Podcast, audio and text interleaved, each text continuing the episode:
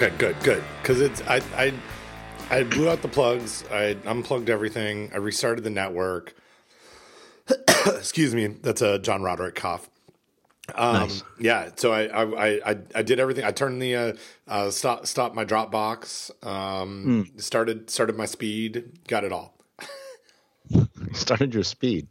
Yeah, like I bumped I bumped my speed up. Ripping rips. I grip gripping rips. I'm getting swole. Um, yeah, it's gonna be uh, it's big. It's big. Lots of lots of sports ball references. Um, so I'm in an echo chamber. If you haven't noticed, Well, it's a little more echoey than yeah, normal. I don't. I don't. I don't have the. Um, I haven't uh, invested the funds into uh, soundproofing the office that I have at home, where I sometimes record um uh podcast. And and i it bother it, it's only when i'm sitting here doing it that i actually hear the echo right? Like i yeah so. Huh? Because you know, do you hear echo from me? Because I'm in my office. Do I sound different than I usually sound in my house? no you sound you sound great. You sound awesome. Yeah.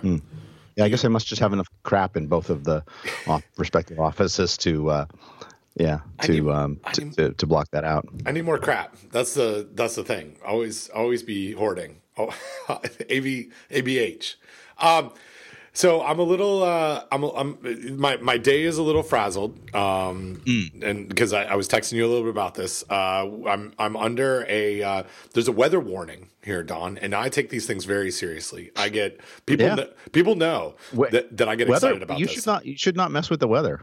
I don't mess with the weather. I the, the, there this is a side of me that people um, who have not been around me during a weather event don't get to see. I I'm like I'm giddy. I don't really like s- snow, right? That's that's part of the reason why I don't live in in uh, in, in Canada, Canada. yeah. I was trying to come up with a like a funny fancy name. Uh, I, I don't live in Snowland anymore of of Canada. Um, but um, Great White North. the Great yeah, that's what it's. It's what it's known. The America's hat, uh, the great, the Great White I think you're thinking of toques. The America's toque, America's the Great White North hat. Um, so it's we're we're supposed to get, and I texted you what the forecast said, which is my favorite. We're to get somewhere between zero inches and seven inches of snow in the next five hours. Right? It seems reasonable. That's uh, that's what that's what you call an uncertain distribution. And now, now my question is: is that a uh, is that what we call a uniform distribution? Is the probability of zero the same as the probability of seven, right? Oh. And then there's no there's the, the probability of anything greater than seven is zero, or or or is it perhaps um, more um, normally distributed, where the it's it's three inches plus or minus? It could be. It could be three inches plus or minus. Um, I don't know. I don't know enough about the weather. Um, other other than I, experience it every single day. I don't know the intricacies. Yes, yes, it. me too. Funny Yeah. about that. Yeah, we've got. It's like everybody eats, right? So they're all food experts. Everybody, Food experts. they're all food experts. Everybody that handles the weather, uh, we're all we're all weather experts. I don't.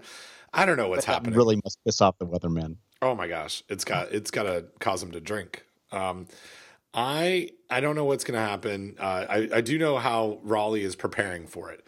Um, one, uh, so my my kids are uh, will shortly be on the gas in the snowplow. Yeah, know, yeah, they've got gas in the one snowplow. Everybody's got their generator ready. Um, the schools are closing early because um, in five hours we're supposed to start getting snow. School, I just want to highlight, um, does not end five hours from now. School would end normally about three hours from now, but but is closing now because in five hours we might get snow. Um, and it, Well, you want to get all the kids home before the snow, Ben. it's true. It's true. And I and I say that with all lovingness. I this is why I get all excited about the panic, right? So um, I saw a lot of pictures on social media of um, the uh, local establishments that have our groceries having no bread, no eggs, and no milk. Um, and I think we've talked about this before. The you know the running joke in North Carolina is everyone's making French toast when it snows because those are the three things that are not around. But Yep. but it is like it, until you live through it here, it is like a panic like no other. I mean, uh, my my Twitter feed and Facebook have been dominated by this question, Don. Will it snow? How much? When is it coming? That's it. That's all people want to talk about. And then I get wrapped up in it. I I will succumb to the hype, and I'm in it right now. I don't I can't think of anything else. Like, will we get snow? What will this mean for tomorrow?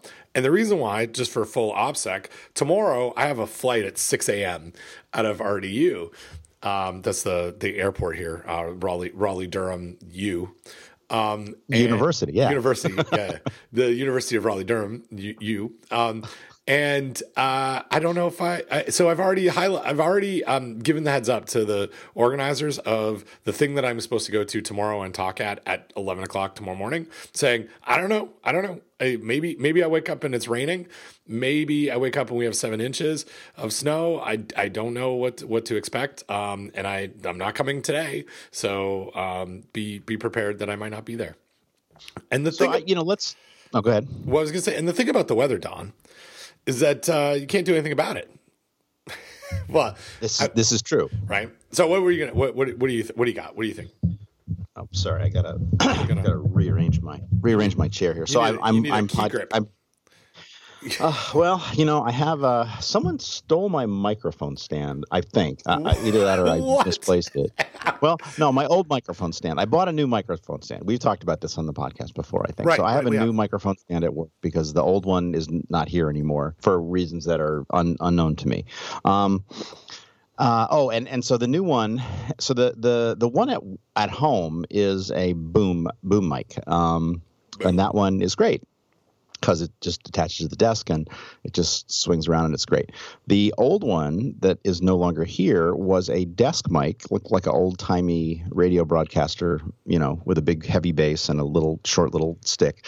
But it would, if I would type, it would, um, you know, it would, it would, it would. It's very sensitive to noises. The new one is not a, is not a boom mic. It's a floor mic. So I look like a folk singer, um, but minus a guitar. um, Not all folk singers and, have guitars. Uh, the, yeah, well, right. Um, yeah, if you're a singer, you know, yeah. they don't say folk guitarist. Never once have I been as have I been described as a folk guitarist. Uh, right, right, uh, right, right. Um, there's a very funny, there's a funny very funny photo of Mayor Pete, uh, or Mayo Pete as we call him, um, with a with a guitar, playing a guitar, and somebody had um, written on the guitar, uh, "This machine preserves the status quo," and and I posted it on Facebook, and there was a friend of mine that like didn't get it, and it's like, oh, that's a that's a Arlo or Woody Guthrie reference. Yeah. Machine kills fascists. So, um, anyway, folk guitarists, uh, microphones. Um, so the this one is it's nice because it, it rests on the floor, which means I can I can type on my keyboard or tap on my desk, and you probably can't hear that you know in the in the microphone too much. The problem is it sits on the floor and it's got this like sort of tripartite like it's sort of like a very very um, uh, uh, teepee, like it's got this the three legs, right? Tripod, but um, I have to position it just so so that I can roll on my roll on my chair and not like roll over the one leg of the mic. So it just it t- just takes a little while to get situated. So anyway, that was a very long digression about um, uh, like me moving my chair for um, you know uh, three seconds, so I couldn't talk right away. So anyway. Excellent. Here we go. I had a kind bar. I got a cup of tea. I'm I'm a little warm. I think I'm gonna take my jacket off, my uh, my sports coat. Hey, stay a while. Yeah, stay take, a while. Yeah, stay, take, uh, so so you can you can likely hear in the background um, dogs. I mentioned this on the pre-show, the the the show that I sounded robotic, but I have there's a bunch of dogs here in my house today, um, and uh, I hear. Yeah. yeah, yeah. This this may be part of the show today. Um, so so because it's a snow oh, day, dogs part of the show. Yeah, yeah, they're they're going to be invited. Um, I think. Um, so so here's here's the the panic of the snow day. what they're they're coming. They're coming.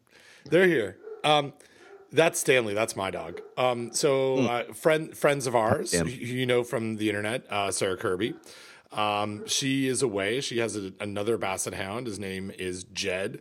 So Jed is is Stanley's cousin. Uh, the two of them are here. Um, and then uh, her uh, her daughter. Did, did, did, Jed did Jed discover black gold? Texas tea. Did he, he moved did. to Beverly? Yes, yeah. He's that's him. That's he's a te- he's, he's a Texas Jed Clampett. That's that's his that's his middle name, Jed Clampett. Um, Jed Clampett uh, Bassett. Jed, Jed Jed Clampett Bassett. Um, so he he's here, and then also Ella, who is uh, a, a a Dachshund, I think. Um, oh not to be not to be confused with Ellie Mae, who is also a character on Beverly Hillbillies. Right, Ellie. We got Ellie. We got Ellie Mae and Jed are here visiting, and Your Stan- dog should be named Jethro Oh instead of gosh. Stanley. Jethro Tull. I, we should. So I don't know what's happening right now. I do have. Um, I may have to step away from the microphone, but I want to like. I think this this foley that I'm adding here with the dogs is all part of it. So so normally I would not be recording um, at my house with three dogs. He just keeps on barking. yeah, he just he barks. He's a barker. Um, he is. I think He's a barker, Jerry. He's a Barker Jerry. He's. I think he's very excited that I'm talking to someone, you, um, and he is also trying to talk. Uh, so uh, I, I will pause this in a second when I finish my my anecdote. But he, um, uh, so so I would normally be recording at, at at my office and not away from Three Dogs, um, and uh, but because there is uh, a kid coming home in a couple minutes on the bus, I am ho- will be home for him while Danny is uh, picking up another kid and then also doing uh, working. So I will be. Uh, it's going to be a, a, like quite a background here in a minute. So can I just pause and l- let me see if I can manage what's happening downstairs? Um, Sure. Well, this you know this is your episode to edit. oh yeah. So I will I will leave it to you. Um, we could I we could I could do a quick Google search for the Jeopardy theme, which we could insert. Yeah. Or or or you could you can just leave it all in, and and uh, you know, and l- everybody can listen to me type on the internet. So yeah, go for it. That would that would work. Um, I will I will be right back. Okay.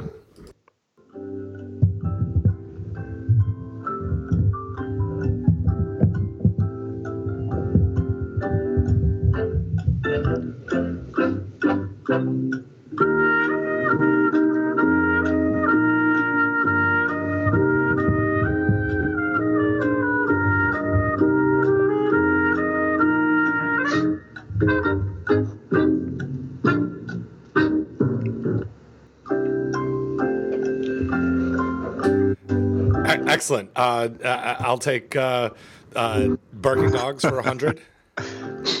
So, so I will, I will, I will pause this now. Um, so you know, I found the Jeopardy theme on YouTube, and then after the Jeopardy theme played, it went to play like the modern Jeopardy theme, Ooh. which is it's horrible. Uh, we we It's, hor- it's horrible. It's unlistenable. Why? I don't know why they don't have the old Jeopardy theme. I'm, I'm very disappointed in Jeopardy. Oh, Jeopardy. Uh, okay, so I'm gonna tell I'm gonna tell you and our listeners my solution, which may not. May, it, it's it's just uh, where I'm at right now. So so two dogs are downstairs, the ones that are usually quiet. One dog, I brought him closer to the mic, the loud one, because I think the fact that I will um, spend the next uh, hour and 45 minutes petting him while we do this podcast will make it so he does not uh, bark.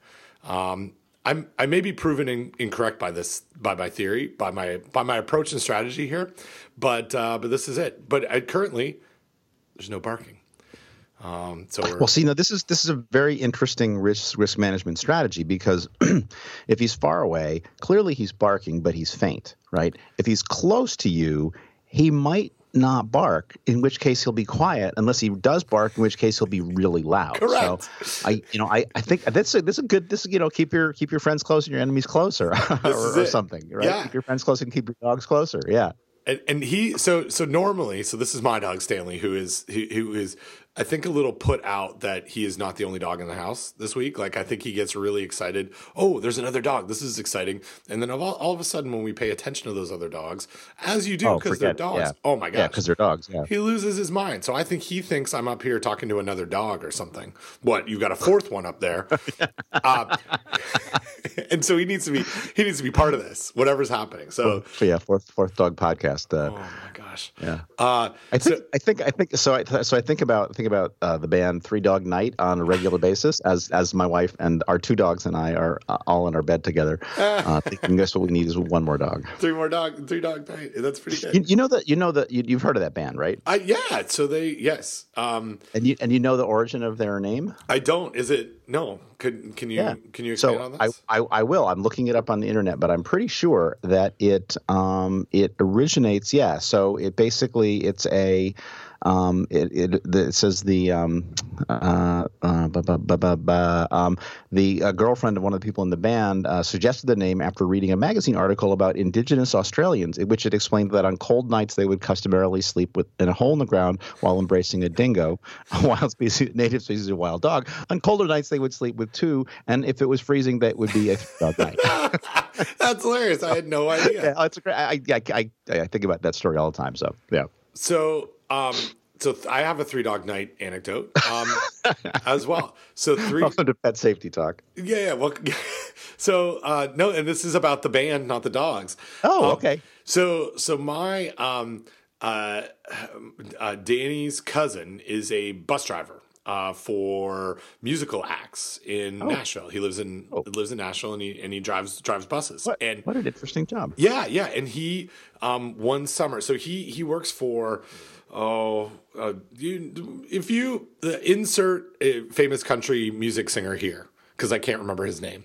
Um, but th- he works for this guy all the time, but except when he's not working for him. So when he's not on tour, he he gets to work for other people. And he drove Three Dog Night on a tour um, maybe 15 years ago. Um, and the reason why I know this is because he stopped in uh, like Topeka, Kansas, when we happened to be living in Manhattan, Kansas, and we met him at a uh, at a Denny's. Um, and we did not go to the Three Dog Night show, but I did have uh, an opportunity to see Three Dog Night perform um, and maybe even meet them. Uh, but uh, Oh, wow. yeah, but we didn't. Uh, I, we we just didn't. We didn't go.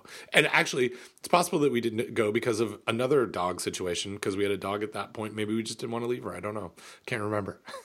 um, but yeah, so he he he he is a bus driver um, and is a is a very cool guy. And he drives through Raleigh every once in a while, and uh, we meet up with him. Um, but yeah, he does. Uh, he's a, he knows he knows the famous people.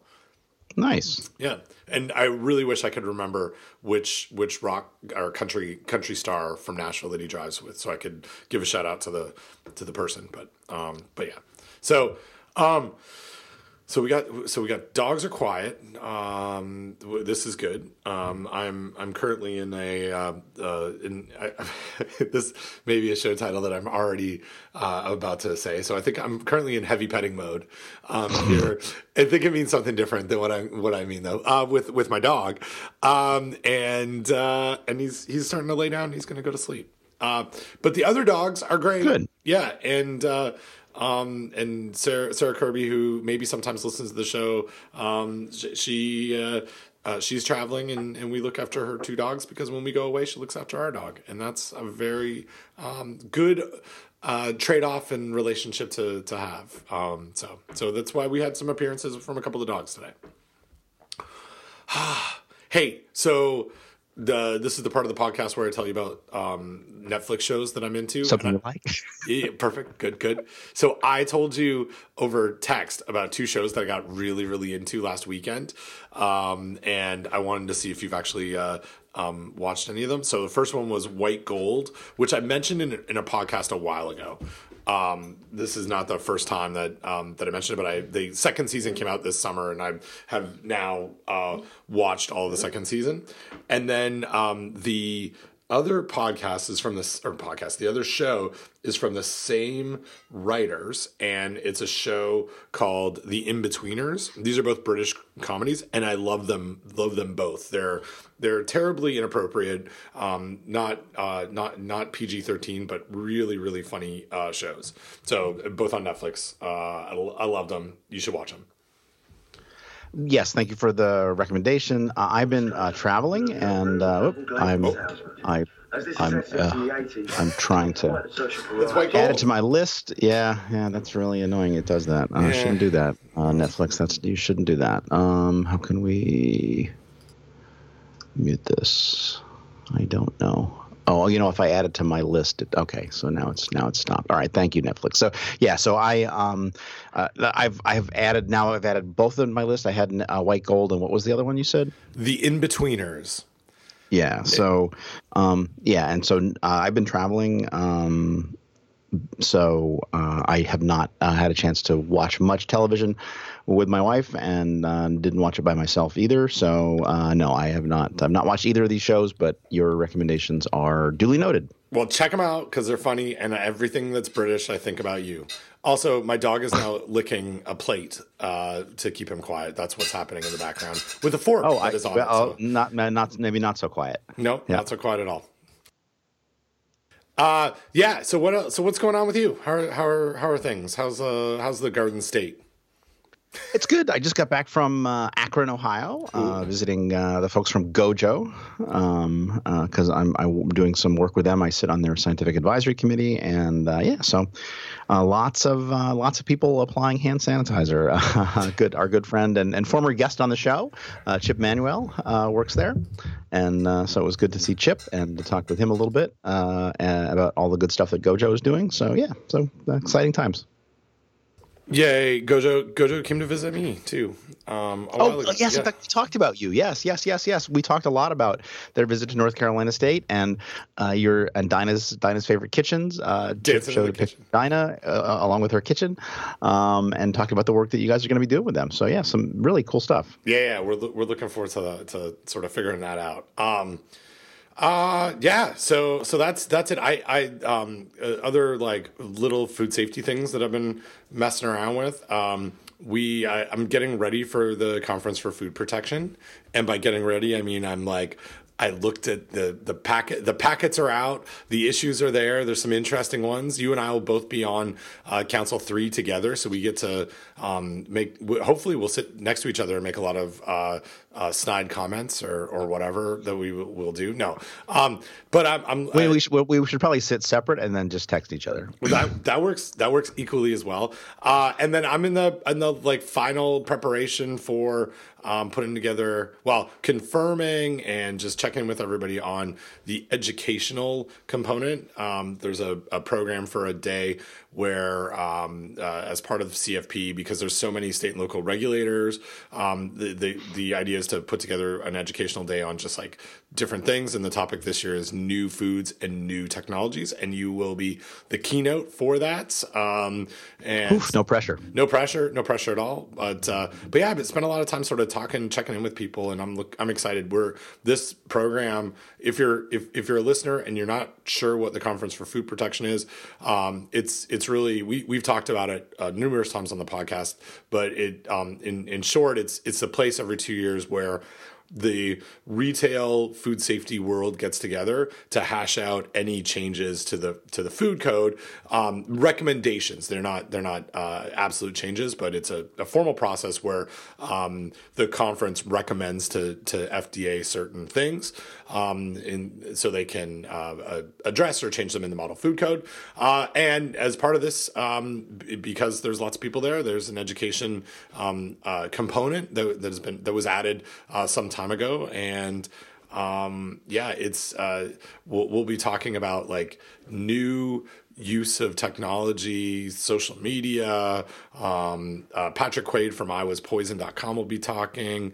Um, a couple of folks from Chick fil A will be talking about how they use technology in their um, uh, both both by like mining social media for alerts, but also how they use technology in their um, in their system to to really understand what's what's happening and what to focus on. And then there's going to be like all these breakout sessions in the afternoon that are on um, like 3D printed foods and um, culture based meats, both plant and and, um, and and, like traditional meat, I guess, uh, grow, grow lab grown meat, um, and um, uh, uh, cannabis and botanicals, uh, as well as uh, three.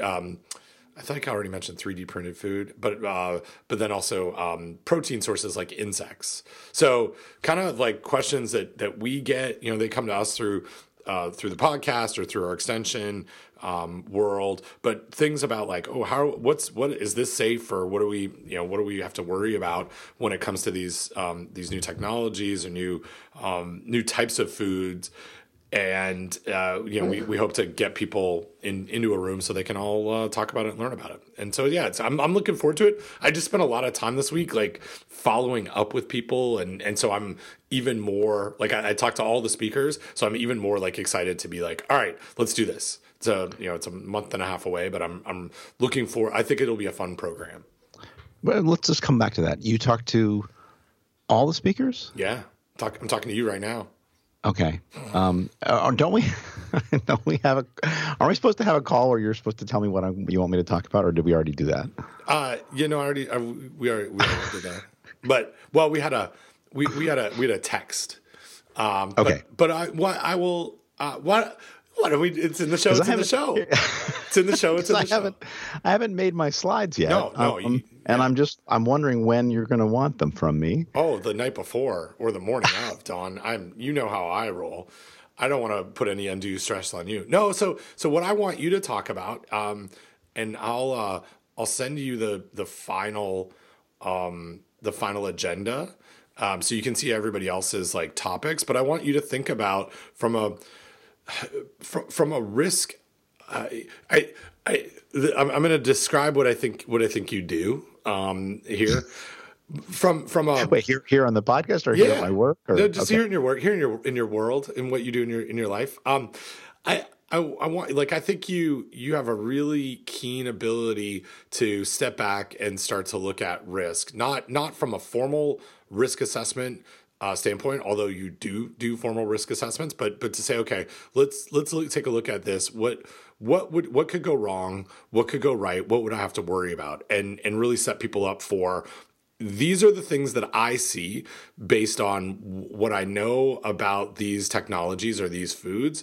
Here are the things that I would worry about. So, sort of like giving some insight into these are risk management things that you might think about. Not here's a risk management plan or approach, um, but but here if I was you know if if I was a um, a restaurant that was getting into um, the world of uh, very traditional uh, protein sources like insects, what kinds of things would I want to know about the source of those insects and storage and and and if I was raising them myself, what would I worry about? Or if I was buying them from someone live, um, what would I what what would I worry about? And what kind of questions would I ask?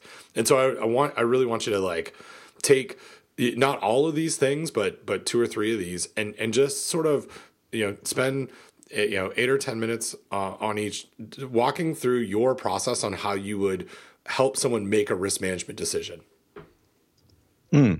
Hmm. what do you think what do you think about that Uh, good. I that that works. So yeah, and I there's some that I have more interest in than others. Insects is one that I'm increasingly interested in, um, and I think I can probably trace it back to New Orleans. And there's a butterfly museum, and uh, at the end of the butterfly museum, they feed you some insects, and they were pretty good. Um, so, and we, I think we talked about the butterfly museum before on the podcast, but we'll, we'll give it another plug. But um, and I recently um, reviewed a reviewed a review manuscript on insects as food, um, and so it yeah, it's definitely something I think that is we should you know it, it's worth talking about. So insects is definitely one of the things I think that I'm interested in talking about, and then there's others that I'm maybe less interested or or less maybe I have less insight because it's you know it's not it's not necessarily you know it's like what I like to do in in the risk world, you know, where I'm faced with something novel is say, well, okay, so this is something that's novel, but it's kind of like this other thing, right? And so let's look at this other thing. And let's look at how we would assess the risk of this other thing. And then let's see if the analogy holds and, and try to use that to extrapolate how we would assess or manage risk on this on this other thing. That's I- and I think that's exactly what I what I want you to do is um, put you know sort of put you into this situation of here's think about like being a regulator in um, you know a small a small rural county in Missouri. And and all of a sudden there's there's some new trend that a that a hot restaurant that's opening up wants to bring in. And, and yeah you've got you you have you've heard about sous vide before and you've heard about um uh you, you know you, there, there's a couple of restaurants that, that do su- sushi but but one of them wants to get into the world of like plant-based meats. And and and and this this is maybe your first time thinking about this type of food. What what is it that you that you would worry about? And what how you know how would you help uh that regulator sort of step through this? And some of this stuff there's insights that are already in the food code that are out there but but i really want you to like think about that from from their perspective. And, and i really like that approach that, that you're um, you're sort of keying in on here is like okay well what is what about this food is kind of like something else that we do know more about? And and how how different is it and how similar is it? And what are the data gaps that we would have to fill at some point um, that might help us answer how much similar it is or or whatever? So Yeah, I'm the I'm the, this is part of the reason why I'm looking forward to this, and and I'm you know by no means the the entire driver behind this this process. Um, uh, Dean Dean Rich, uh, Dean Dean Linton, my my uh, my college. He's uh, uh, I, am co-chair of the program committee with him, um, and we've had a, a, committee that's really over the last like 18 months gone through this this process. Um, uh, but but it's I don't know. I'm I, I like after talking with with almost everyone, um, or not almost everybody, uh, including you, uh, about it. I'm I'm like excited for the, this. Isn't like a normal. Hey, let's just tell people about food safety stuff. This is like genuinely. I'm looking forward to this because I think I'm going to learn more about things that I don't know about, and I'm I'm I'm interested in them. Um, and that you know, that is not Don, this is sad, you know, uh, maybe maybe not surprising, but it's not always the case when you go to some of these meetings. Um, and these meetings as a, as a whole, I don't know. Um, you know, uh, conference for food protection is usually very different. Um, but yeah, one of the things that that I want to instill here is like let's learn about some new things, and I'm excited about it. Yeah, this should be a excuse me. This as as as pre-meeting workshops go, uh, this should be a pretty interesting one. So yeah, yeah. I'm looking forward to it. So, if you're not, uh, this is a message for the listeners. Um, if you are interested in more information about the Conference for Food Protection, we'll put a uh, link to the website in the show notes. But also, um, this uh, educational program is is happening on Monday, March 30th. Um, so if you are coming and you hadn't planned on going to the um, educational piece, my this is my plug. I think you should come because I think it's going to be fun. Uh, and another day in Denver. Who's going to turn that down, right? Denver's a cool, it's a cool town. It is. It is. Cool. Uh, what else? What else you got? What do, what do you What do you want to talk about? We got a bunch of stuff in the in the Dropbox. Where what, what's what's on your mind? Well, let's you know what let's let's do that. Let's go to the Dropbox um, uh, for the podcast and let's look at what we have coming up here. So this is something that just well, or we could talk about a potential guest. I suppose that's oh, always yeah. that's always fun. So oh, I um, like this. I like this. So this is. Um, so, so Ben, um, uh, uh, a new investigation by a national nonprofit consumer advocacy group revealed an ingredient banned by the EPA in paint stripper is present in decaf coffee products. Um, uh, there's uh, a press release and an infographic, and uh, the executive director of the person that is responsible for this important finding is available um, as to be a potential guest on Food Safety Talk. So, uh, what do you think?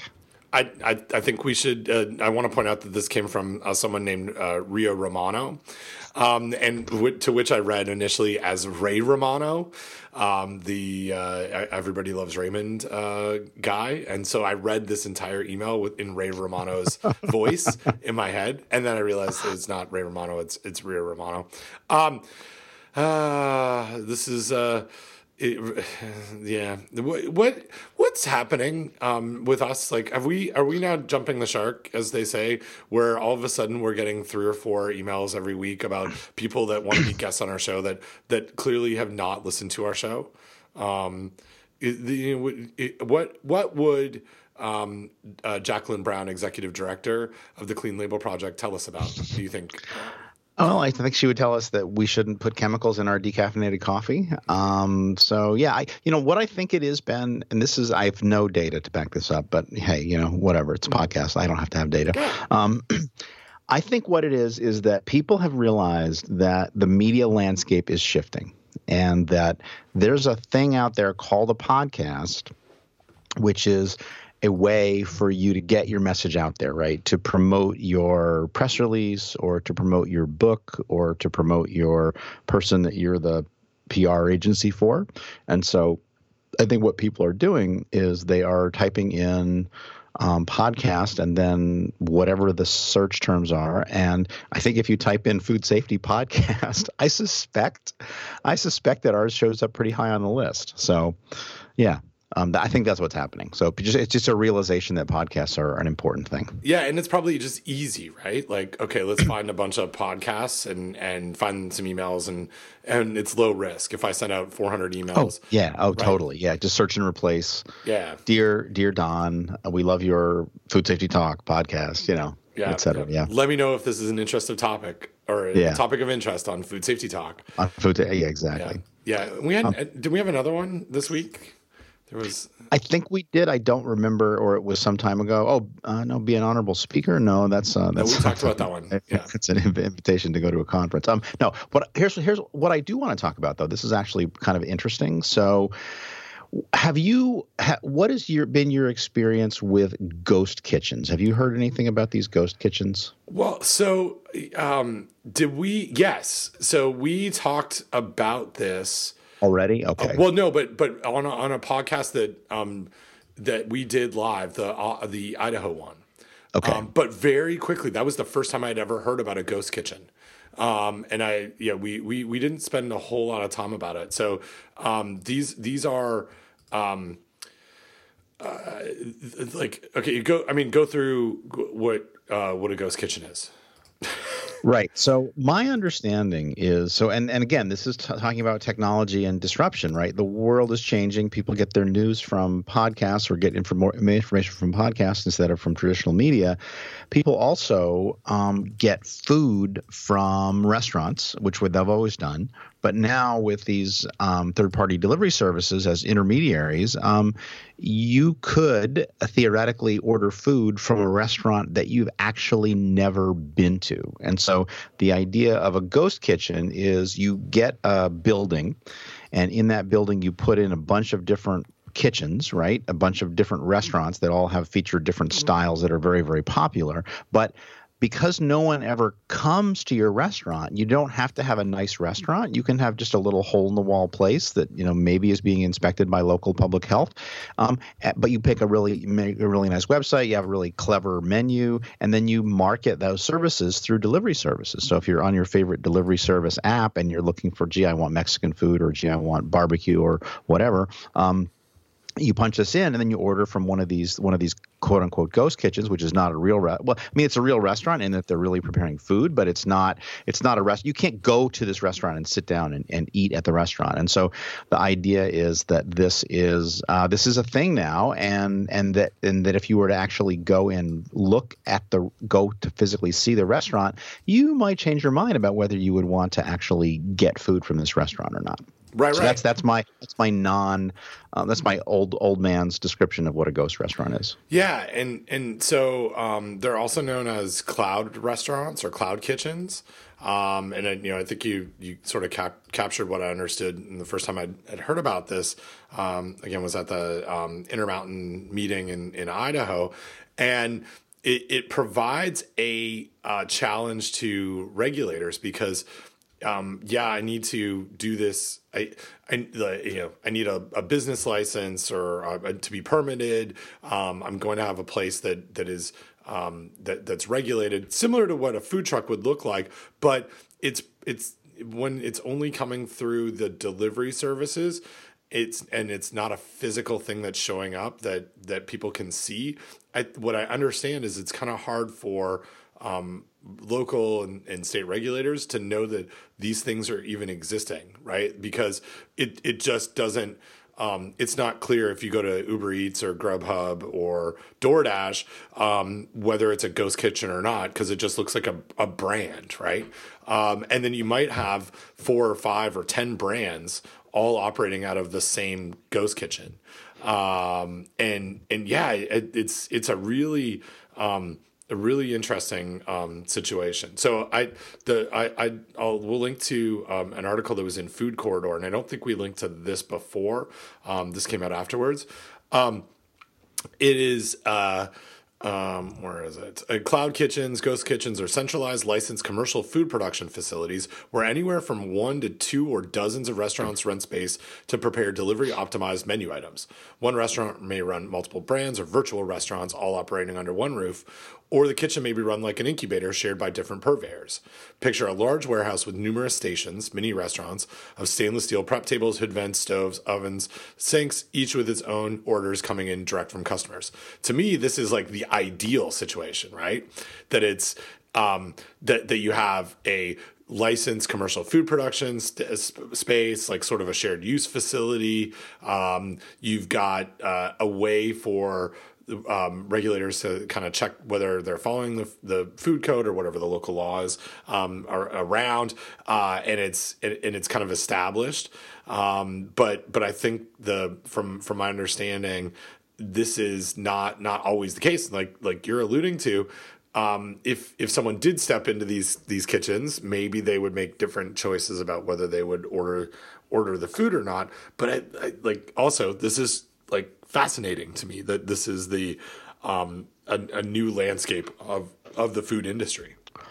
Well, and this is again to bring it back around to CFP. So one of the reasons why I'm really excited for this year's CFP is I just spent the last two years working with a huge team of people to put together a guidance document for um, uh, direct-to-consumer delivery services. So things things like Amazon, uh, Amazon Fresh, and uh, Blue Apron, and things like that.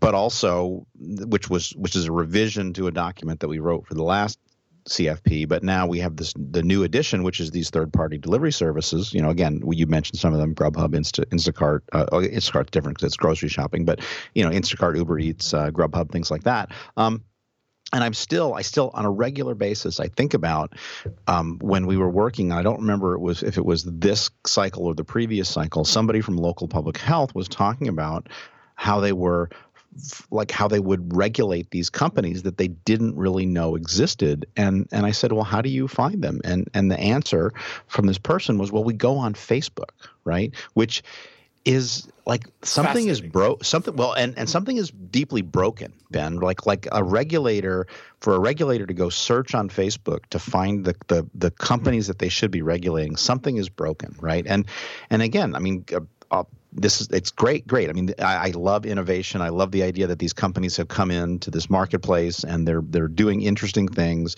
They're giving people more choices but it's gotten it's really gotten out ahead of the regulatory world right? Which is still sort of assuming that there's a there's a physical location that has a name of a restaurant that's been permitted and that, that people go to the restaurant right? And if and if these things are are not yeah i mean how, how, do you find it right? So it's just something something is fundamentally broken. And again part of the complexity here is that we have uh, we have the, the, our weird regulatory structure where we have a federal government and we have state government and it's the state government and the local government that regulate local restaurants and local supermarkets um, and they don't always have the resources, right? And and there should be a permitting process and there should be lists. But again, in New Jersey, it's really confusing. You know, again, and we we, we, were, we were talking about this when I was was in Gojo, talking about the work that we did for NoroCORE, the NoroCORE project um, with with Lee-Ann Jaykus and you and other people.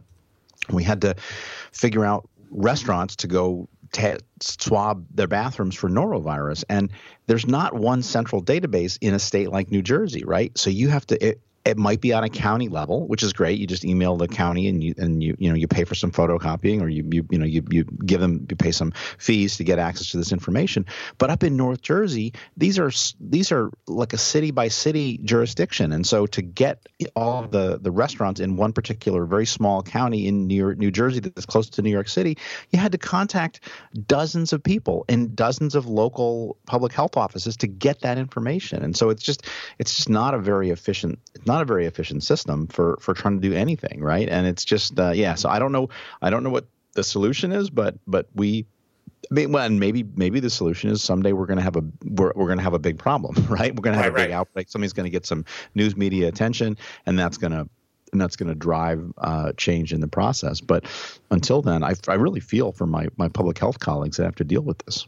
Yeah, well, and so there's there's some interesting pieces here about it, the this um, this ghost kitchen and where it fits into that regulatory world.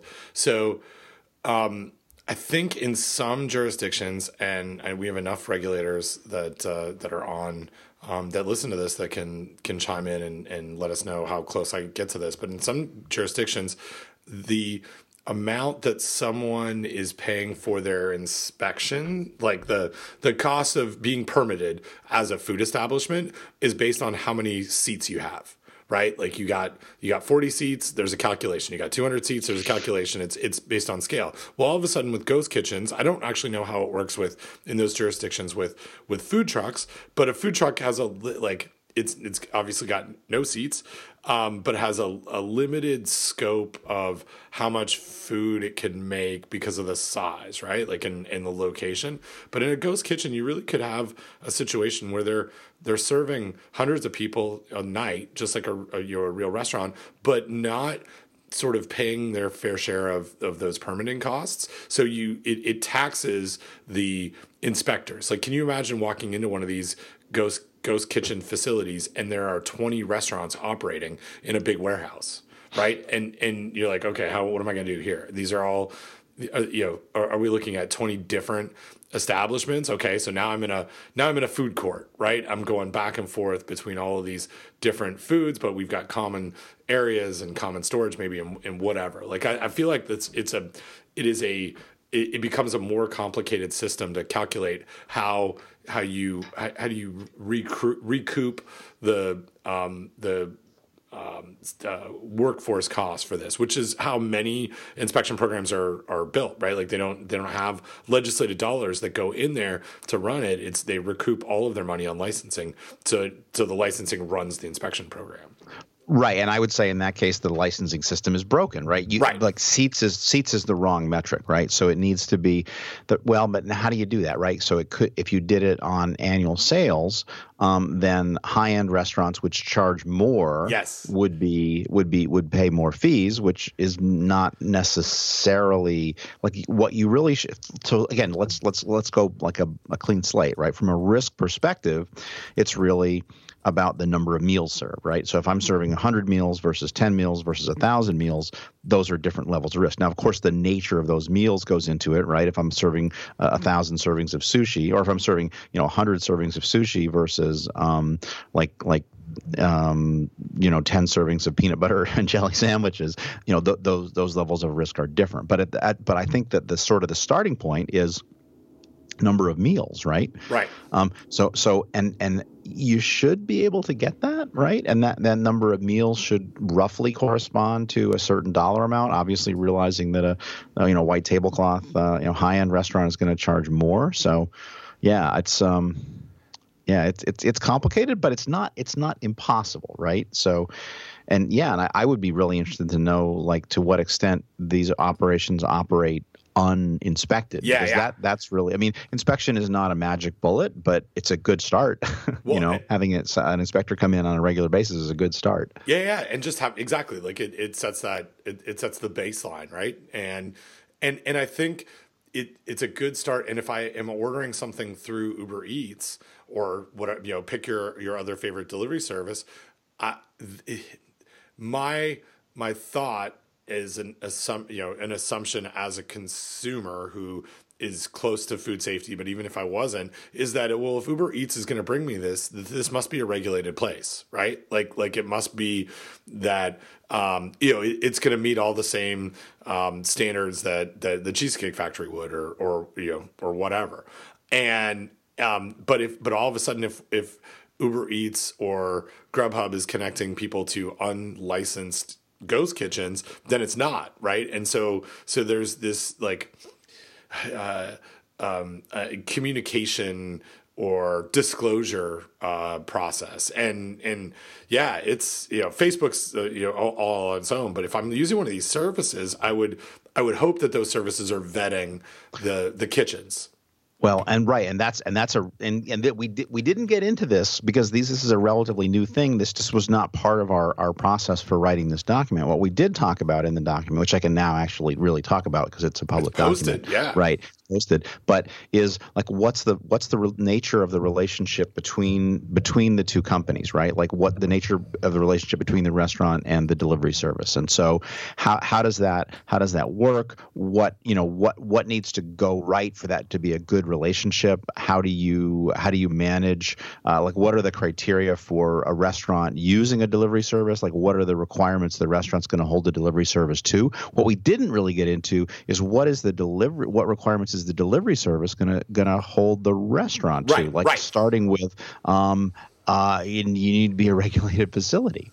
Right? So so that would be a, and it would be really good to know like what are the policies of these companies um, towards uh, towards uh, potentially things that are potentially meet the criteria for ghost kitchens. And again, or ghost kitchens or cloud kitchens, we don't really we don't really have a definition of that yet. But but we uh, we could make one, right? Like like a facility that that only uh, operates through these delivery services. So what what is the vetting process, right? I would be really interested to know that. Yeah, yeah, yeah. That would, so yeah. If anybody knows about that who listens, please let us know. Um, as you were as you were doing this this document, um, is it and I, I know remind me because i think we've talked about this when you were a couple of times as, as you had um, sort of provided some updates. But the delivery service itself so it's it's different from like uh, pizza delivery where where those deliverers are employees of the of the company and that delivery is just an extension of what's happening in that company. In exactly. In, that that and that is a that is an incredibly crucial distinction right? Because because if it's a if it's a pizza place and the and the pizza delivery drivers are employees of the restaurant that that is regulated by the food code. Yeah um, yeah if it if they're not employees of the restaurant um, the, and they're not even employees of the service, right? They're contractors, which don't even go, let's not even talk about that, right? Yeah. Um, those those people are technically not regulated by the food code. I mean, yeah. as, as, I understand it, right? right? Like, how would you even know who who that would be, right? Like, like, and and that's the that's the really like interesting part about about the the delivery. You know, fortunately. Um, if if I order something like you know think about the things that could go wrong in delivery, right? Time and temperature problems. Okay, one yeah one one thing. Um, contamination uh, issues, maybe some allergen issues um, that that can pop up. But but the time temperature I think is is not really like it's not really practical to really focus on that because if if I order something from you know what, wherever um, uh, we'll just keep throwing out names of uh, people that we know.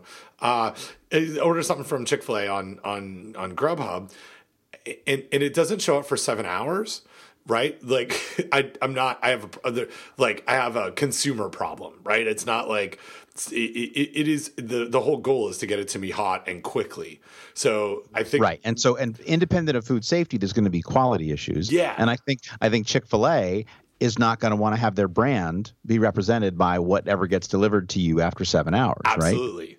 Yeah. yeah. And then and then I still I also the other thing I have to think about is um and I think this was on Back to Work. Merlin talked about um because he's in San Francisco and a lot of these services you know sort of started there.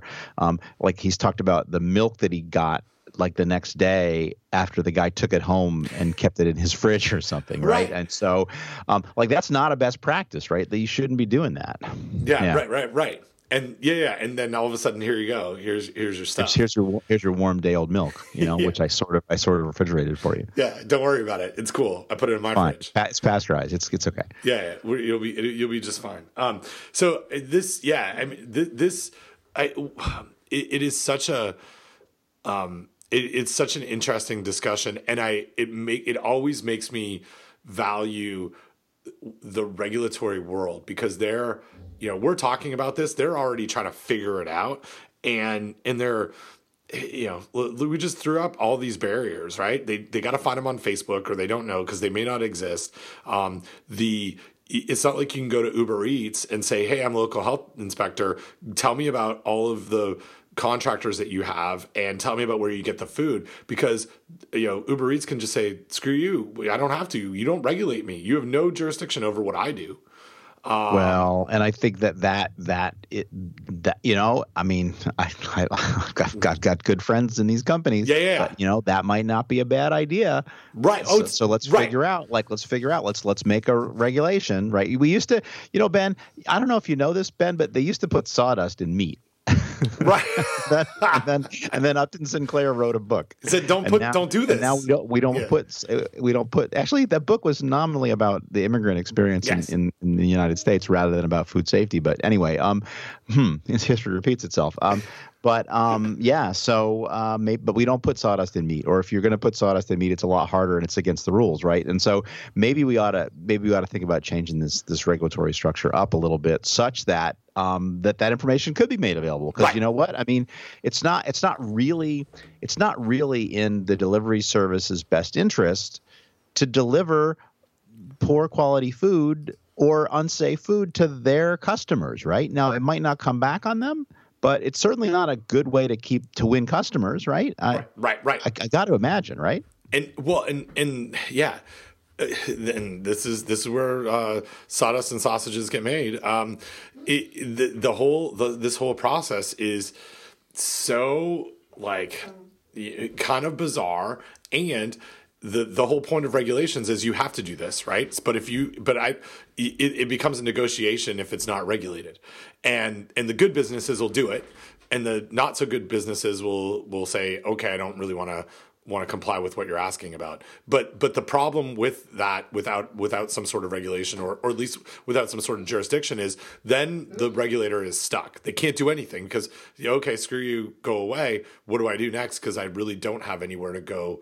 To I, like all I can do is just ask nicely and hopefully that people are going to play play with it, play along with it. Um, yeah. Um, so okay, I want to talk about. I want like now that we're in this um, CFP mode a little bit. This is your CFP preview show for those who are not uh, um, who, who, are who are listening. There's uh, there was a conversation at the 2018 CFP, and I, I see that there's an issue again this year about um, using credit card uh, information in outbreak investigations. What are your what are your thoughts on that? And, and, and my my dog is very uh, very excited about about this. Yeah, so I I would say I I am, you know, there's privacy issues. So first of all, let's let's talk about the negatives. There's there's privacy issues, right? And so yeah. if I use my credit card to buy something, um, that is information that is between me and my credit card company and the company that I bought the the item or the the product from. So so that is that is a privacy issue. On the other hand, um, and this is this has been the same thing with uh, loyalty cards, right? Like loyalty cards, some people perceive uh, shopper cards or loyalty cards as an invasion of privacy, right? Because you are telling the store, "Hey, I buy this is what I buy, and I buy it on a regular basis, and you know who I am." And again, I, I, we, I had this experience just this morning. We were out of a particular flavor of tea, and I know we bought it before from Amazon, and so I was able to go back in through my Amazon orders and order that product again. Well, Amazon Amazon now knows that we at the people that live at this particular address they really like this kind of tea and they bought it three times in the last uh, in the last year. So boy we could we could be you know that's that's inf- information that that you know we now know we could information's use to, power to advantage right? Yeah, yeah, yeah. exactly. But but i i really i really do believe that that I mean I I understand people's privacy concerns, but you know what? Um, food safety is also important, and if you if you had information, if I was a if I was somebody who had been made sick by something and some regulatory person could get access to my credit card history and know that, I'm I'm okay with that, right? I think there have to be protections in place, right? Because any anything can be abused, but but I think that from the point of view of food safety, we, we ought to be able to design a system that is protective of privacy, but at the same time is also protective of public health, right? And uses that information. So that's my that's my um, waffling, dithering uh, response because we're allowed to do that on this show. Right, right, right. Yeah, exactly.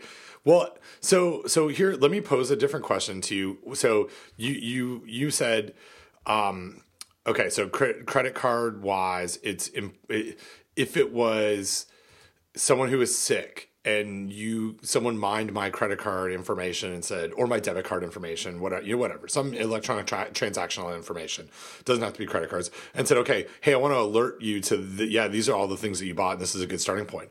What about if it was we're trying to do a case control study and now we're actually looking at people that purchased foods that didn't get sick from it right? Like like that's that's a whole you know to, to step back into the um, and and and be like a uh, um, uh, armchair explainer of uh, of epidemiology. In a case control, we've got cases of people that are ill, and we've got control cases of people that weren't ill. And what we're trying to do is look at common factors, right? What do they eat? And if you were more likely to eat something, you know, you got sick, you got sick, and you were more likely to eat these things. So, so would it's a different question to me whether it's okay to say, all right, uh, product A made these people, we think it might have made these people sick, or I mean, this might be early on the investigation. We don't even really know. But this, let's look at a sample of people that have no illness and let's look at what they purchased as well. That's, to me, that's different. It, it is, but we ought to find a way to do that. Just like you can find a way to lie to people, Ben, uh, to uh, trick them into putting let's, germs on their hands. Let's, right? let's, call, it, let's call it deceive, Don. And, well, okay, okay, fine, yeah. fine. Potato, potato. Yeah, yeah. and, um, and non, yeah. non-pathogenic sur- surrogates. Uh, yeah, but you know, I mean, it's bacteria, Ben. They're dangerous. Yeah, true, true, true. But it's it like I don't know. The, I don't have a I don't have a good answer on this. Like I, I well, I, but yeah. but here's the thing. I mean, case control studies are super important to us, right? Absolutely. And so we ought we ought to be able to find a way to make the case to people that this is important, and and we, we figure out ways to do all this stuff all the time, right? Like food uh, people that study food processing plants, or people that study produce um, uh, production have figured out ways to be able to go onto farms or into processing plants and look for pathogens and and still protect the right to privacy of those companies, right? And not expose them and you know to undue risk and keep their lawyers happy, right? And so we ought to be we ought to be thinking about ways to do this because case control studies are so I mean, again, as somebody who's come to epidemiology relatively late in life, but uh, who's a huge fan, case control studies. My my impression is case control studies are incredibly useful, and you and and and and half of the study at least is the control part, right? The case part is fine, but you, unless you have the control, you don't have that denominator to be able to look at relative levels of risk. And again, as somebody, I talk about denominators a lot. Like you have you have to if you want to assess risk it's not just enough to say that we have X number of cases. We have X number of cases out of like Y number of people exposed, and that and that denominator information is so critical. And we need to figure out ways to allow scientists to get it in a way that you know advances food safety, but at the same time is is protective of people's privacy. Yeah, yeah, yeah. Here's the okay. So I'm gonna send you the, the take a look at the link in in uh, that I sent you right now. And and don't forget to send me the link for the other thing, uh, oh, the other story, Ghost Kitchens. Or yep, I did. I uh, did. Thanks. You already got it. Um, so oh, this did. Yeah. Okay. It says it's delivered too. I sent you a picture of my dog hmm. sleeping too. I, I saw that. I didn't. Yeah. I didn't remark on that. No. Uh, so so here's the the issue, and um, it, th- this is one that you know. Let's uh, um, we won't be able to talk about this because it's not coming to our council. It's council one, but the recommended solution is um, is really about um, it, it really looks really general here, right? So the, the whole idea is like, okay, somehow we need to use some transactional data, customer history to help uh, solve outbreaks, right? Like that's the overall uh, summary of the issue. The the recommended solution is that there are a couple of provisions in the food code currently that we clarify to say that this provides sufficient authority for a regulatory authority to conduct a foodborne illness investigation and and this is the interesting one obtain access to existing consumer food purchase data.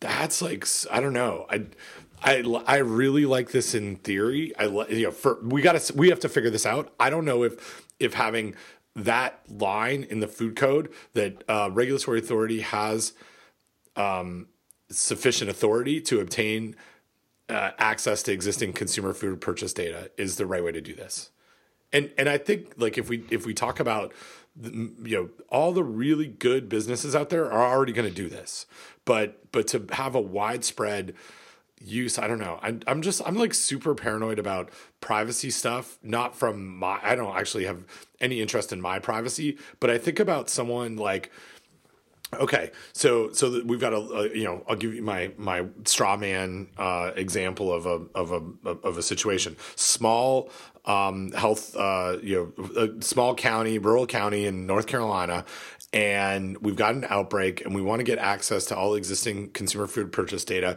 from from a grocery store, and and and it's specific to food purchase data. But when I go into the grocery store, um, you know, the a person that might be affected by this, or might be someone in this case control study, also we get a receipt that shows that they purchased like a pregnancy test. Right now, holy shit, what are we gonna do? Sorry for um, our explicit cursing. That's okay. Yeah. Um, so well, so so so I, I think the solution to that is you enact really good precautions such that that information is available, but that needs to be a redaction process, right? Like it, so it needs to some it needs to go through someone who basically redacts the information that it do, does not get released, right? And it's it, it annoys the hell out of me. Um, sorry for cursing. um, when, when my university requires credit card backup on Yes, something. yes. I, I- here's a here's a paper here's a scan of a paper receipt, but you you think that I am enough of a crook that that you need to now. If well, first of all, if I'm a crook, believe me, I can. That's not what I'm doing. No, but yeah. versus listen. But it- but you know, believe me, if I can fake a, a paper receipt, I can also fake a credit card receipt, Yeah, right? Because you know you can you can you can do stuff with PDF. I mean, I don't I don't know how to edit a PDF, but but Someone I've can. heard from from the Yeah. dark web um, that you can hire somebody to do that. Um, John Roderick knows. Email John. Um, but uh, you know, but but and so now I've got to send this credit card bill, which is going to be ninety nine percent redacted. Right? It's going to have my name. It's going to have the last four of my of my credit card, and it's going to have line after line after line of redacted information, and then the one line that I that is I'm required to show, and I'm going to spend probably I don't know, five minutes doing that redaction for every single credit card that, receipt that you that you re- require a back where you require a credit card receipt as backup. It's like you really that's really what you want to pay somebody with a PhD Exactly. at my my Yeah. rank, and you want to pay me to do that, right? Because it's my personal information. It's not going to be a secretary that does it. You're asking me to do it. You is that that's really that's that's really useful use of your time, right? Um, so anyway, I, I'll, I'll step off my soapbox now. But anyway, I I would I would I would be in favor of this, but I would I would also really like to be in the room, uh, w- the room where it happens. Um, but unfortunately, I'm going to be in a different room. right, right, right. so Well, and Um, we're not. I we I, we we just got a message uh, in real time here um, yes. uh, about like kickoff, uh, you know, things, and and I note um, that we are not allowed to deliberate issues in any way or in any forum except we're together in the room with our council three team members, and so fortunately we're talking about something that's not even on our council uh, here. We're not allowed to talk about ours um, that we'll be uh, it, talking about. Um, but Don't, don't even get me started. yeah, yeah. but but here's like so I I you know I I I, you know I think we're I think we're kind of getting somewhere. The the question becomes, and I could see the industry really pushing back on this and says, okay, so so I need to. Um, you need access to for food purchase data, right? So let's say it's not even credit card. Let's say it's we we have uh, SKUs that are linked to a credit card. Um, I'm going to give you access to that, but I can only give you access to food purchase data. So to me, that reads like the industry becomes responsible for redacting it and that now all of a sudden I have this like this business burden on on a retail store for not anything that they can control for or really budget and say all right we've got whatever you know it's going to take hours right there's money there's money involved in this and I just don't know the right way, to do this and not Well, yeah and and maybe maybe the solution is you figure out a fair compensation, right? And that and that that then that again, I'm Yeah, you know, yep, yep, yep. um, I'm, I'm I, I've been I've been listening to way too many Democratic Socialist podcasts, Ben. Uh, but I think the solution is more government regulation Yes. and higher taxes. So I'm with you. I'm- you just tax you tax people, and um, you you use those taxes to provide budget to the health department that's adequate for them to do what they do, and included in that is compensation that can go from the health department to the to the to the the the, the establishment to um, to offset those costs. all right I'm in now I'm in I got that that is yes I'm also listening to too many uh, This machine does not preserve the status quo, man. uh, well, good. Okay. Well, this is th- that was that was cool because I wouldn't, I, you know, I like I said, I've I've been going through these. I've been thinking about um, these these issues. I, I I think the first time I went to to CFP in 2010, I really didn't know what to expect at all, um, and and and I I didn't know.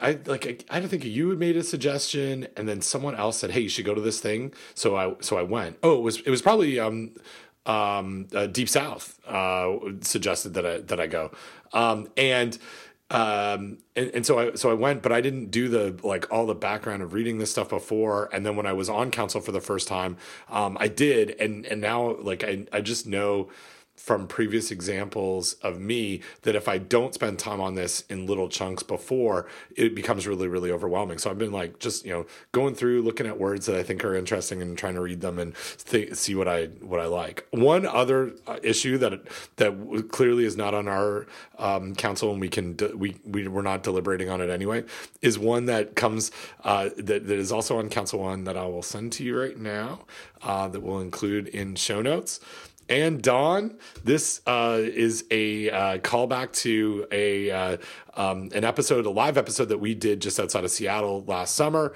where you and I, before um, we did our live show, we went to a, um, a a restaurant and I went into the to the bathroom or the restroom and saw a whole bunch of kegs that were stored in there. Um, and there is now an issue uh, that um, that is coming uh, from um, the Great Lakes Conference on Food Protection uh, that is being uh, presented that is uh, about um, making sure that the food code says um, you know the, the suggestion is a letter be sent to FDA requesting amending the following sections of the most current edition of the food code from core designation to priority foundation for food storage in toilet rooms. So it would be a bad idea to store food in, in toilet rooms. Um, yes, yeah, I agree. But anyway, it's good. It, like this is that's where we keep the poop. It's where we keep the poop. It's not where we keep the food. I don't, don't keep my beer in there, please. Uh, but but we will link back to that episode where we talked about this, and we did have some feedback from in a in another episode about um, from a couple of brewers, and I, I put some stuff out on on Twitter around this, and, and there was quite a good discussion about um, how often this happens, and is it possible to get contamination from the keg into the wines, and um, and what the likelihood is, and how do we clean and sanitize, and all that kind of stuff. But anyway, yeah, storage and toilet I think, rooms. I think it's low risk, but it starts. I mean, yeah, right. you can imagine a scenario where somebody with norovirus comes in there and they vomit and aerosol, and the aerosol lands on the beer keg, and that could transmit norovirus. I think so. Yeah. And again, low risk probably, but um, but just not. It starts with it starts with keeping food out of the toilet rooms. Yeah, hey, that's for another episode of uh, Risky or Not, the other podcast we do. Uh, when, there's no thumbs up or thumbs down. Let's dither on this one. Uh, uh cool. So, um, other other things. I, I so I want to um, give you another like a link of something that I'm reading a lot now. Um, I don't have a story to to link to uh, for this, but I'm, we'll, we'll link to an, another like um, online source called thecounter.org. Are you familiar with this publication at all? Have you have you seen anything? I am. I am not. Okay, so this is um, it, it is uh, a uh, where is it? It's like a not-for-profit organization that. Oh yeah, here it is. The Counter is an independent, nonprofit, nonpartisan newsroom investigating the forces shaping how and what America eats. I have been reading this every day because they they've got some good like insights. There's a couple of really interesting um, journalists that work for them. They they but they do. Um, it's not just like reporting news, they're writing from a really like I think good n- nuanced insight way. And so they the first thing that that came to my attention from the counter was related to chipotle and labor laws in massachusetts i think it was. Um, and but um, they, there's just like some really interesting um, interesting stuff in in here and it's become a really good place for me to learn about new food trends and and it's just it's just well written. So i, I just wanted to call it out as as one of those sources. Like I, as do you have we've never really talked about this but but what's your what's your news consumption world look like? Like i and i'll let me go through mine so you know what i'm asking about. I, I spend a, a, quite a bit of time on Twitter. I've started using Nuzzle on Twitter, um, thanks to uh, um, something that Merlin mentioned. Um, and, and it essentially is a service that takes all the people you follow and, and gives you a curated list of the links that they have linked to or retweeted, which I think is like kind of cool. Um, I use um, the Apple News app, and and I might you know a couple of times a day scroll through that. But then I've got like six or eight websites that I just go to all the time. So like I I I like um, 538 dot, dot com, which I think is now owned by like was the yeah ABC News, but it, ESPN owns it, but it used to be like the New York Times. Um, and uh, Nate Silverman. Uh, and then I go to my local, like the Raleigh News Observer, and I look at the New York Times and the Washington Post and the um, Globe and Mail from Canada and and ESPN. But I've added the counter on um, this list as like every day I'm kind of looking at this as a as a place for food safety and and food safety news is another one as well. So what do you how do you look at how do you consume news? Right. So, um, one of the things I did in um, November of uh, three years ago, three and a half years ago, in response to uh, activities happening in the country, is I began a subscription to the Washington Post, and I get two emails a day from from the Washington Post, and I almost always scan through all of them and read the headlines, and then click on ones that look interesting to me. So that's that's my kind of my main process. One thing I've started doing recently is that Facebook gives you a a screen uh, or a button, uh, which is like one of the middle buttons there, and it's or the next uh, fourth fourth button from the left, um, uh, which start suddenly started up, and I guess I clicked on it, and it's today in Freehold. And what it does is it gives me five new or the new articles from local publications, right? And so that just basically tells me what's going on in the immediate vicinity around me, and it's not really around food safety. Hang on, this um, is in Facebook. Yeah, it's in Facebook app on on iPhone. Yeah, on iPhone. Okay, I don't know if I. Yeah, so so if you if you go to Facebook, there's uh, my on my Facebook and and you know please please get off Facebook. It's terrible. Oh, today in Raleigh. Company. No, today. yeah, there it is. I've never seen this before. It's not in yeah. my my little. Yeah, so huh. Yeah, so part of my process, and the, and and I think once you start looking, it starts giving you alerts, um, and so I just click on it until the alerts go away, huh. and it you know whatever, it's it's fine. There's a there's a woman that was uh, turns out was killed by her boyfriend, and so I've been following that story oh. uh, pretty closely. It's been it was really very tragic, and they she they couldn't find he committed suicide, and oh, they couldn't find her body, and anyway, so it's just it's just miserable. So now, anyway, now so yeah, news we, makes me really happy. We turned into a podcast that Danny listens to. That's okay. so so that's nice. Um, all right, and so and then um, Twitter, of course. Um, but that's you know, it, anyway. Things politics makes me sad, Ben. Um, so I, I I'm I'm I'm like Max. I'm almost completely off Twitter. Yeah, right, right. You quit Twitter again. Yeah, sure, sure. You have. no, I, I haven't. I haven't quit Twitter, but I, I come comes and goes. And and I guess the good the good news is I'm like really I'm really busy uh, with work and I don't have time. So it's and so I haven't done that. And then the other thing I do is a podcast, right? And so I listen to podcasts that, you sent me. What? That just came up what? as another thing I do as a podcast. I'm like, that's very meta. I know. Like, we're literally doing that podcast right now. no, no, no. I listen to a bunch. I listen to a bunch of podcasts. Uh, my new favorite one, which I've talked about before, uh, well, my favorite, my still my favorite one is Do By Friday, and that's and that's great. And I learn about lots of cool stuff from that one. Um, uh, like uh, what's the thing, the the the the Fatberg, um, oh, yeah, the, and yeah, the, guy, yeah, uh, yeah. the uh, the the doodler, the guy who's I, I love the doodler. The, the, in, I'm the doodler. crapping in the sports fields in Holmdel, which is a town slightly north of where I live. Um, but um, yeah, what was my point with all this? Oh, podcast. So, oh, uh, uh, you're wrong about. I really like oh, yeah, you're wrong about. And uh, lately, oh, so so tra- coming home from the airport last night, hearing about the tragic, tragic story of Anna Nicole Smith, which is wow, that was a, that's a poof, that was a gut punch. Um, so yeah, don't don't listen to that unless you want to be sad. I have not listened um, to that episode yet. Yeah, they re they re-released it for Valentine's Day. It's oh, it's so sad. Um, uh, yeah, and then uh, and then I've got yeah, and some political podcasts, and then you know, there's no, not really any food safety podcasts except for this one, which I do. Um, yeah, and uh, and that's about that's about it. Um, I used to I used to and I've started I've have resubscribed to uh, the Asbury Park Press, which is our local ish paper, like our, our county paper. Um, but I I don't ever read it. I used to used to get on Sunday and Saturday and Sunday and Friday and Saturday and Sunday and and then went down to Sunday and then went down to not at all. Um, so I used to read the physical paper, but that's gone away. Um, and then lately, what I've been doing on my phone because the news makes me sad, Ben, is I've been playing um, uh, Spell Tower, uh, oh. Spell Tower Plus, which is a brand new game uh, where you look for words, and uh, it's a really beautiful game, and it makes me happy. Oh, that's cool. I, I've been playing WGT Golf. I play golf on my iPad now. Um, uh, well, so anyway, thanks. I mean, so most of the news makes me sad, and I have I don't have time to, to worry about food safety news because I'm too busy doing food safety. So that's that's my that's my uh, that's, my 30 second summary. No, that's good. And you're gonna get the alerts. People are gonna send you stuff, and or it's gonna pop up in in the Twitter or Facebook if it's something big.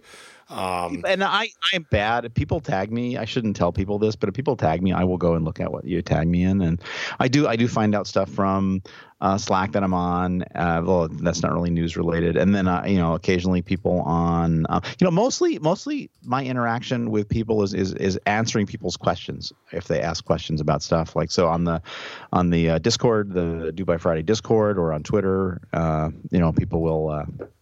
People will ask me questions about stuff.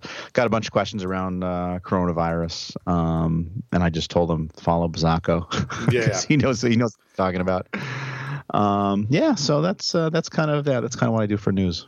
That's that's cool. I, I we've never talked about. I don't know. it before. It's cool. I think it's it's it's really not very good, but Yeah. oh, and then I I, I, I get and I, I delete without reading um, uh, stuff that your students are collecting.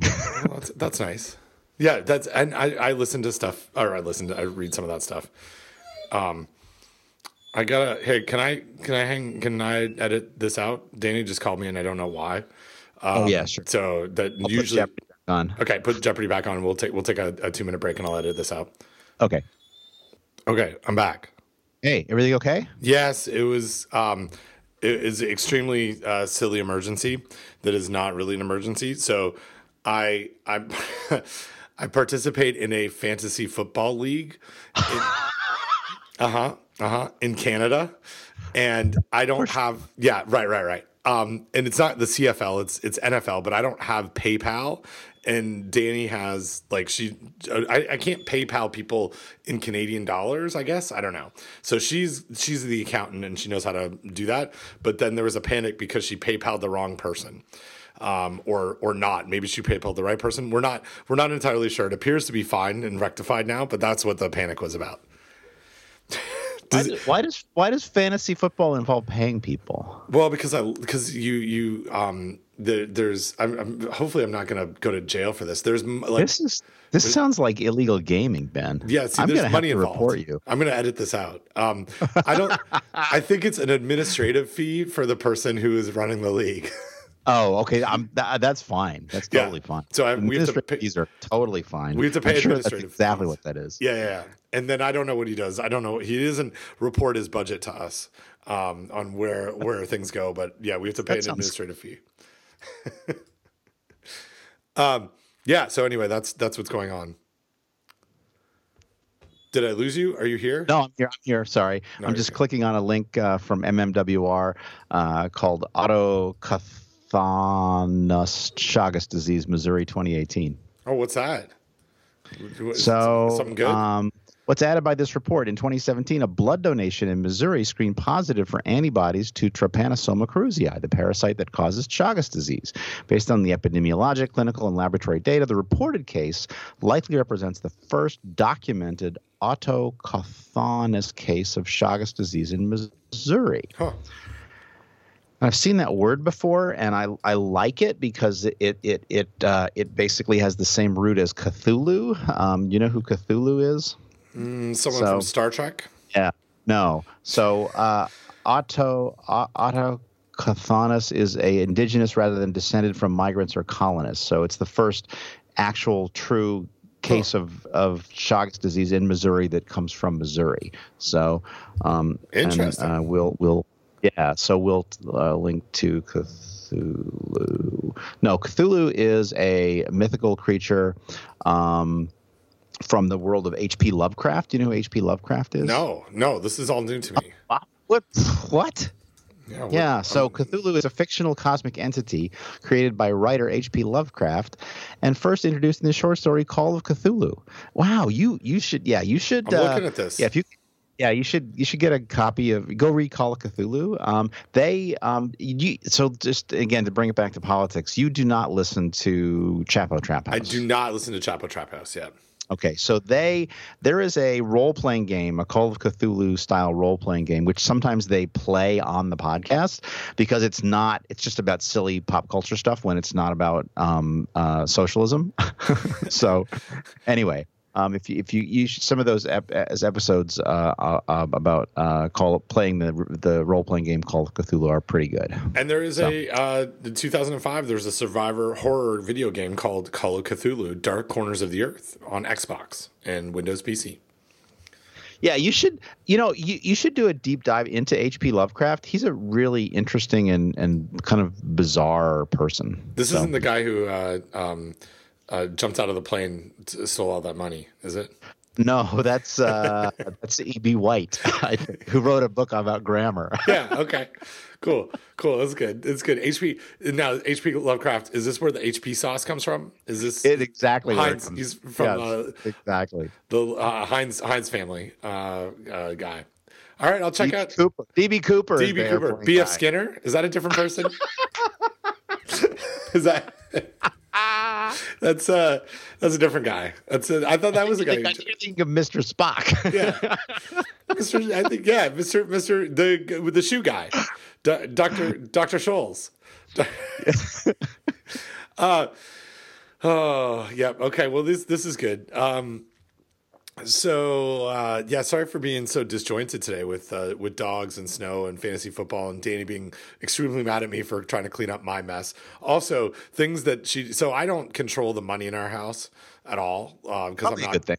Yeah, I'm not good at that. Um, and I'm and and it, and it's not like it's not like the dishes where I'm also not good at that, but I do try the the right. dishes. Like, and I'm, I'm and I well, get better at that. Here, Money. Here's the thing. Like, yeah. so so welcome to welcome to spouse uh, safety talk. So there is a thing where that I've heard that guys do where they try to do stuff badly so that their their spouses will just say, look, just don't even try to do that anymore. Right. Right. So yeah, I don't I don't do that because it's it's it's uh, blatantly obvious and I'm tra- very transparent. So I I, I do. I'm actually I get I'm getting better at certain things. Like one one of the things that that Danny has always kind of mentioned to me, I'm that I really haven't contributed much uh, up until the last couple of months is making the kids lunches. And she's like, yeah, this is the lunches are, are the I hate it. I hate making lunches. And so now I'm doing a lot more um, cooking and I'm uh, just because I'm like trying to control my diet. And at the same time, when I'm cooking, I'm like, oh, damn, I could just make lunches for the kids right now because I'm everything's out, right? Like I've got it. So I've been doing that a lot.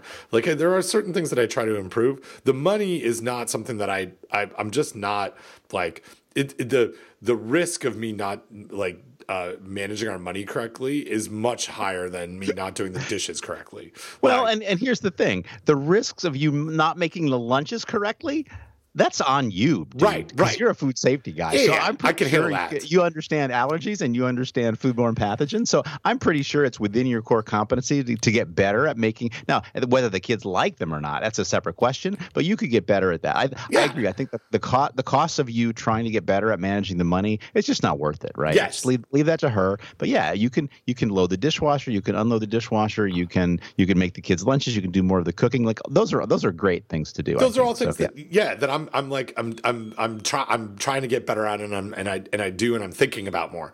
Um, so the the other like money thing that happened to me this week that Danny was not super impressed with was that I I received a parking ticket um, for an expired meter and then did not pay the parking ticket so it's late and the parking ticket it was only for $15 but then there was a $40 late fee so that was $40 that was that was just stupid on me um, so so anyway the, the, this compounded with my um, not my inability to PayPal and her sending it to the wrong address um, is uh, I'm sure this was not a good week of me not managing money for all around. Um, uh, uh, un- understood. Yeah, understood. Yeah. So I so I mean this is this is we're way off way off the rails here. So I uh, I used to be married before, Ben. I don't know if you know about that. We do, we usually don't talk about this on the podcast, right. but um, I did I did not I did not manage the money in that relationship. Um, and I do manage the money in uh, in in in my current relationship, uh, my current and forever future relationship. My current wife. My, my wife.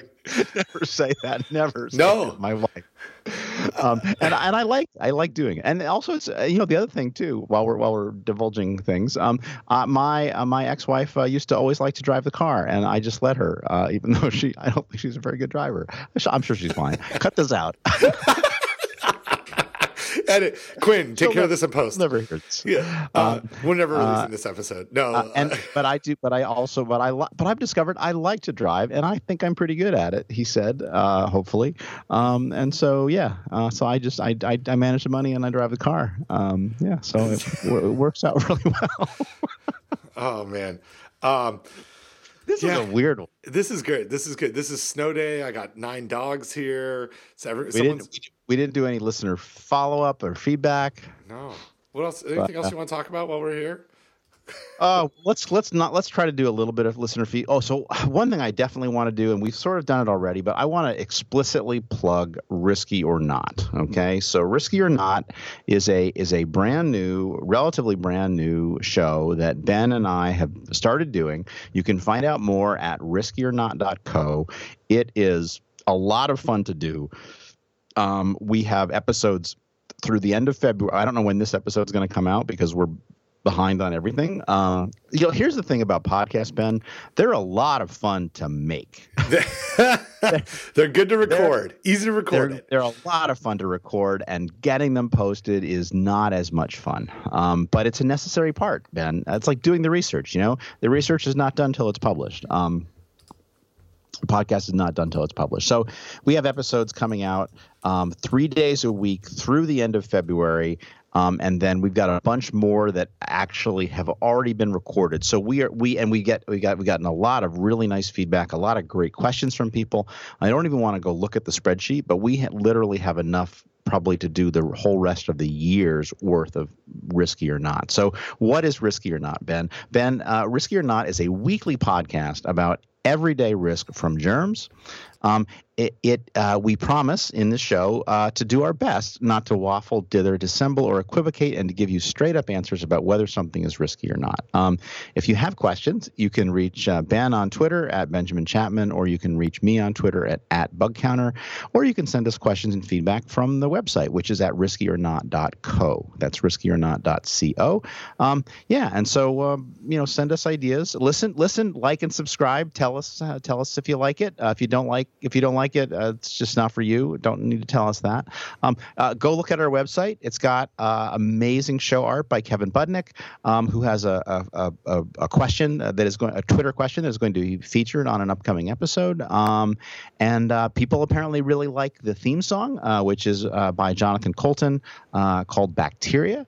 Um, he, it is not Jonathan Coulton actually doing the singing. it is, it, but he he basically took the audio uh, from a, a, KFC training video, and so uh, apparently uh, people really like uh, like that song, and I think Kevin's show art is fantastic. Um, and so, by all means, please do check out that show. So, and then also, what we're going to do uh, if we get listener feedback on this show that kind of falls into that risky or not bucket, we're gonna we're gonna move it over to that show, and we are eventually going to get to it. So, so I just wanted to do like a sort of a deep dive, a real plug. Uh, we've had these these shows in the can for a while. It's been it's been on me to get them up because uh, I'm I'm choosing to take responsibility for this, and, and I've just been busy with things. But it's a lot of fun to do. It's not quite as much fun to put out, but you know, I, have often said, Ben, uh, I would do this podcast even if nobody listened. Um, it would be a lot more fun to just do it and not put it out. Uh, but then where where would the fun in that be? If, because we we would be disappointing our fans. So you know, I mean, it, it is fun to talk with you, but it's it's it, and I honestly have to say it's fun when we actually get around to putting it out and people do listen and send us feedback. So anyway, uh, that's my long uh, rant on that. So do you want to do some uh, listener food safety talk listener feedback? Yeah, heck yeah, I do. Um, where where should we start? We've got some we got some free venison. Let's do free venison. Okay. Um, so uh, this one uh, comes from uh, Deep um, Deep Deer. Uh, message. I thought you guys might find this interesting. A local meat processor in Kentucky with a retail store has been offering a variety of venison summer sausage, not for sale, but would, quote, take a donation if you wanted some. I don't know what the laws in Kentucky are for selling wild game, but I heard an inspector recently visited the processor and was not happy. Um, and uh, he just uh, mentioned the um, the business, and he did uh, send us a picture. And so I don't know if we can link to this picture somehow. Um, but it's it's from you know it's not it says right on it not for sale, um, and it's from uh, Showalter's uh, Country Meats Venison Cheddar Summer Sausage, family owned and operated. Um, but uh, yeah, it's just uh, here here's something that's free. But if you want to um, give a donation for something, then then I'll take it. Uh, this is a, this is an interesting one. What do you so well and, and it yeah. kind it kind of circles back to our earlier discussions about like weird food safety delivery services and stuff. This right. is kind of a is kind of a gray area. So um I, I guess what what I would say is uh, uh, if you offer this to me, I would pass. Like I, I would not care to consume this product. So first of all, let's just let's just get that out there. Um, and then I, I, uh, I guess what's the what's the question? Is this legal? Um, I don't know. And again, the laws are going to be state by state. Um, if the inspector visited the processor and was not happy, that's certainly not good news. Um, I don't. You, you might be closer to this than I am. Do you, do you have any insight as to the, the legality, at least in North Carolina? Well, so I I guess I would only the the one that I can answer the the the quickest way is if someone was trying to do this in a permitted restaurant facility. This is not. This is a meat processor. But say they were going to try and make something like this, um, you know, even make this exact same product in a in a restaurant kitchen. The fact that it's not for sale doesn't really matter because what happens in that kitchen gets covered by um, the food code, right? So, so in our state, we are a uh, food for pay. So, if it is the food itself is not regulated, um, but how they make this food and handle it actually would be, if that if that makes sense, right? Like, so so just because the end product is it, itself falls outside of the regulation. The act of making this summer sausage, even if it was for just personal use and was never even packaged, would be um, would fall under um, the you know the you would have to follow the food code um, uh, regulations to to make it. Um, I don't know how this would be handled if it was meat processing in in my state. And we, again, it's a it's a uh, uh, pay you know food for pay makes puts it in the regulatory realm. So by saying it's not for pay does it put the end product out of the realm? Probably. But I, my guess is that because of the mandatory HACCP plans um, or you know because of HACCP plans and and the and the regulatory um, uh, infrastructure around them that that our our inspectors at the Department of Agriculture and Consumer Science, uh, Services would also be have a lot of heartburn over, over this because um, just because you keep this product out of the stream, it doesn't mean that you're not in, introducing risks that might uh, affect the rest of your HACCP plan. So yeah, yeah. Uh, it it is so I I did go down this road a little bit um, clarifying certain things because in cooperative extension we do a lot of cooking school food preparation come to a come to a training and learn how to do something um, but also there might be food there that you consume, and and, and so the, the talking and you know not being lawyers um, and and not want to to talk on behalf of the actual lawyer that I that I talked to as general counsel for um, for our college. Um, he he said that stuff like this. Um, to paraphrase him, it, it it it seems like it's a loophole, but really if you took it to court, it, it would be like, yeah, but it's not like a wink wink this donation is for something else doesn't clear somebody from from the the world. Responsibility. Of, yeah. yeah. so it's yeah. kind of like yeah it's not for sale. It's uh, available for donation. Here's here's my donation bucket. Uh, a suggested donation is 7.99 um, right like it just looks it really just looks like if you're it, if, trying to if it looks like you're selling it guess what you're selling it. Right yeah. right. Exactly what he, what he said. And so it was kind of like so don't do that. Don't don't put on a you know and this was in relation to cooking sh- cooking schools. Let's not put on a cooking school that says um, if there are real costs associated with this, let's not do it in a way that we are uh, side. Um, sidestepping the regulations. Let's make sure we're doing it in a way that that makes sure we are in in in uh, compliance with the regulation, even though we may not have to be, you know, on a technicality. Why not like follow it um, and, right. and do right. it? And, yeah. So, so yeah. So this uh, um, uh, I, I, agree with you too. Like if I saw something that said, "Oh, this is this is not for sale," but I want, and it's hopping out of a food establishment, and but we'll take a donation, I'd, I'd just be kind of weirded out by it. Yeah, yeah. And then the only thing I'll add is that uh, I still remember this um, back in the day when I was a graduate student at University of Georgia. We did um, uh, we had a meat processing plant uh, in the. Whoa! Whoa! My God, someone's excited about meat. Um, we had a we had a meat processing plant in the in the department, and we would uh, make uh, smoked hams and summer sausage, which we would would sell as a fundraiser.